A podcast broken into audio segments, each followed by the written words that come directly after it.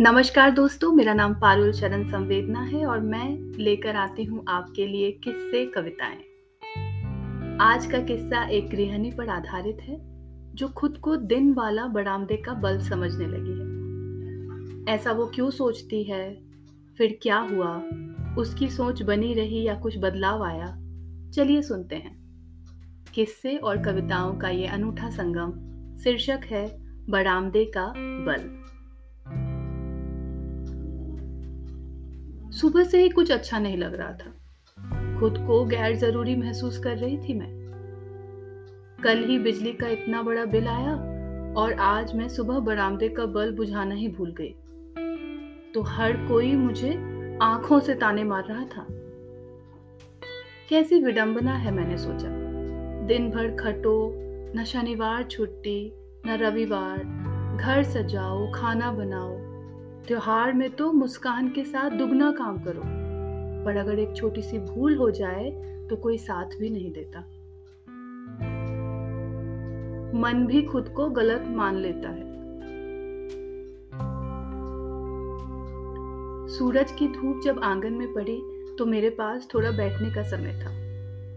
पर मन नहीं किया। कुछ काम भी बचा था, पर कुछ भी करने को दिल कहाँ कर रहा था। पूरे हार मांस का शरीर होते हुए मैं खुद को कुछ नहीं महसूस कर रही थी। कभी कभी हम दूसरों से नहीं, खुद से ही हार जाते हैं। दिमाग में पहले से ही अपना उदास चित्र बना लेते हैं। किसी के कुछ कहने से पहले ही हमारा निष्कर्ष निकल चुका होता है। मैं मन ही मन खुद को छोटा महसूस कर रही थी। मैं कुछ नहीं हूँ। इतना सारा दायित्व पर मेरा ना कोई अस्तित्व। मैं कुछ नहीं हूँ। मुझे तो कुछ भी कहलाने का हक नहीं। मैं कुछ नहीं। समय कैसे निकल गया पता ही नहीं चला। मैं सोच में डूबी रह गई और दो बज गए। अभी तो चावल भी चढ़ाना है, मैंने बड़बड़ाया। तीन बजे बेटिया रानी स्कूल से आई तो लगा उससे बातें करूँगी तो मुझे अच्छा लगेगा।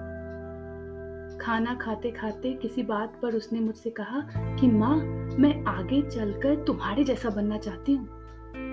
उसकी बात सुनकर मैं खुश हो गई। मुझे लगा उसे मेरी कद्र है।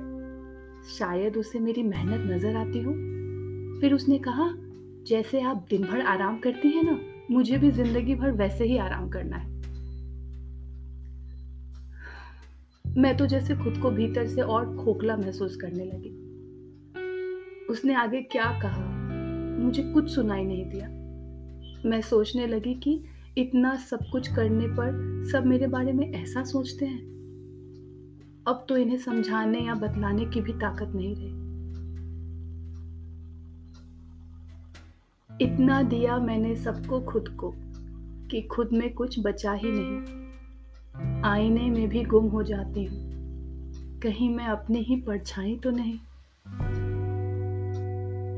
बिखरे खुद को समेटने का सोचा था। पर मुझे मुझसे पहले ही बटोर गया कोई।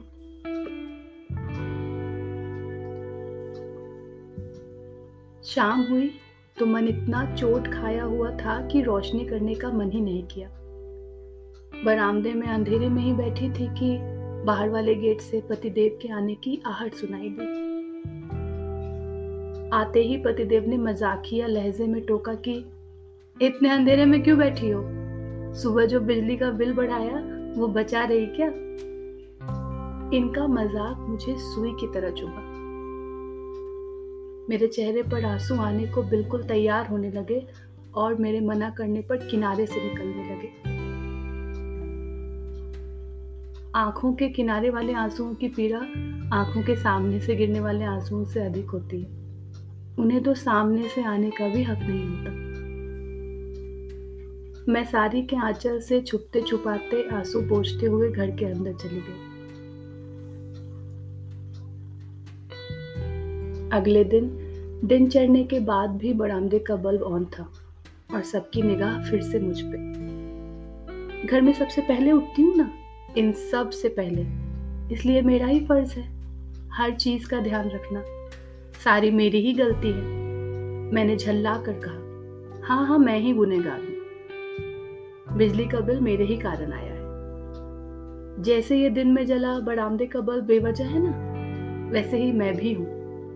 हम दोनों का कोई काम नहीं। आँखों में आँसू लिए मैं कमरे की तरफ़ चली गई।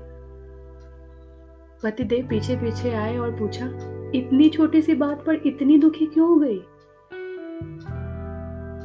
मेरे मन में इतना गुस्सा भरा था कि सही शब्द जगह ढूंढ ही नहीं पा रहे थे।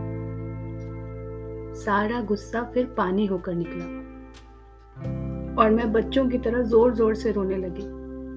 मैंने कहा, एक छोटी सी गलती हो जाए तो सब मुझे ताने मारने लगते हैं।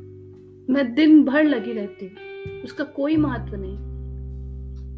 आपकी बेटी को तो लगता है कि मैं दिन भर आराम करती हूँ।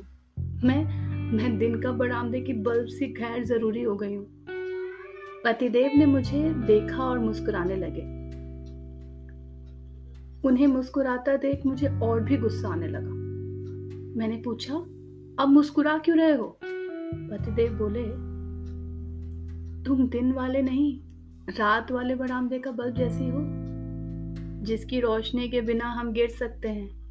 हमें चोट लग सकती है, जिसके रहने से हमें आगे बढ़ने का रास्ता मिलता है। तुम तुम हो जो सबको रोशन करती हो। अब बस बल्ब की तरफ़ फ्यूज नहीं हो जाना। मैं इंग्लिश का टीचर हूँ इंजीनियर नहीं। मुझे तो फ्यूज बनाना भी नहीं आता।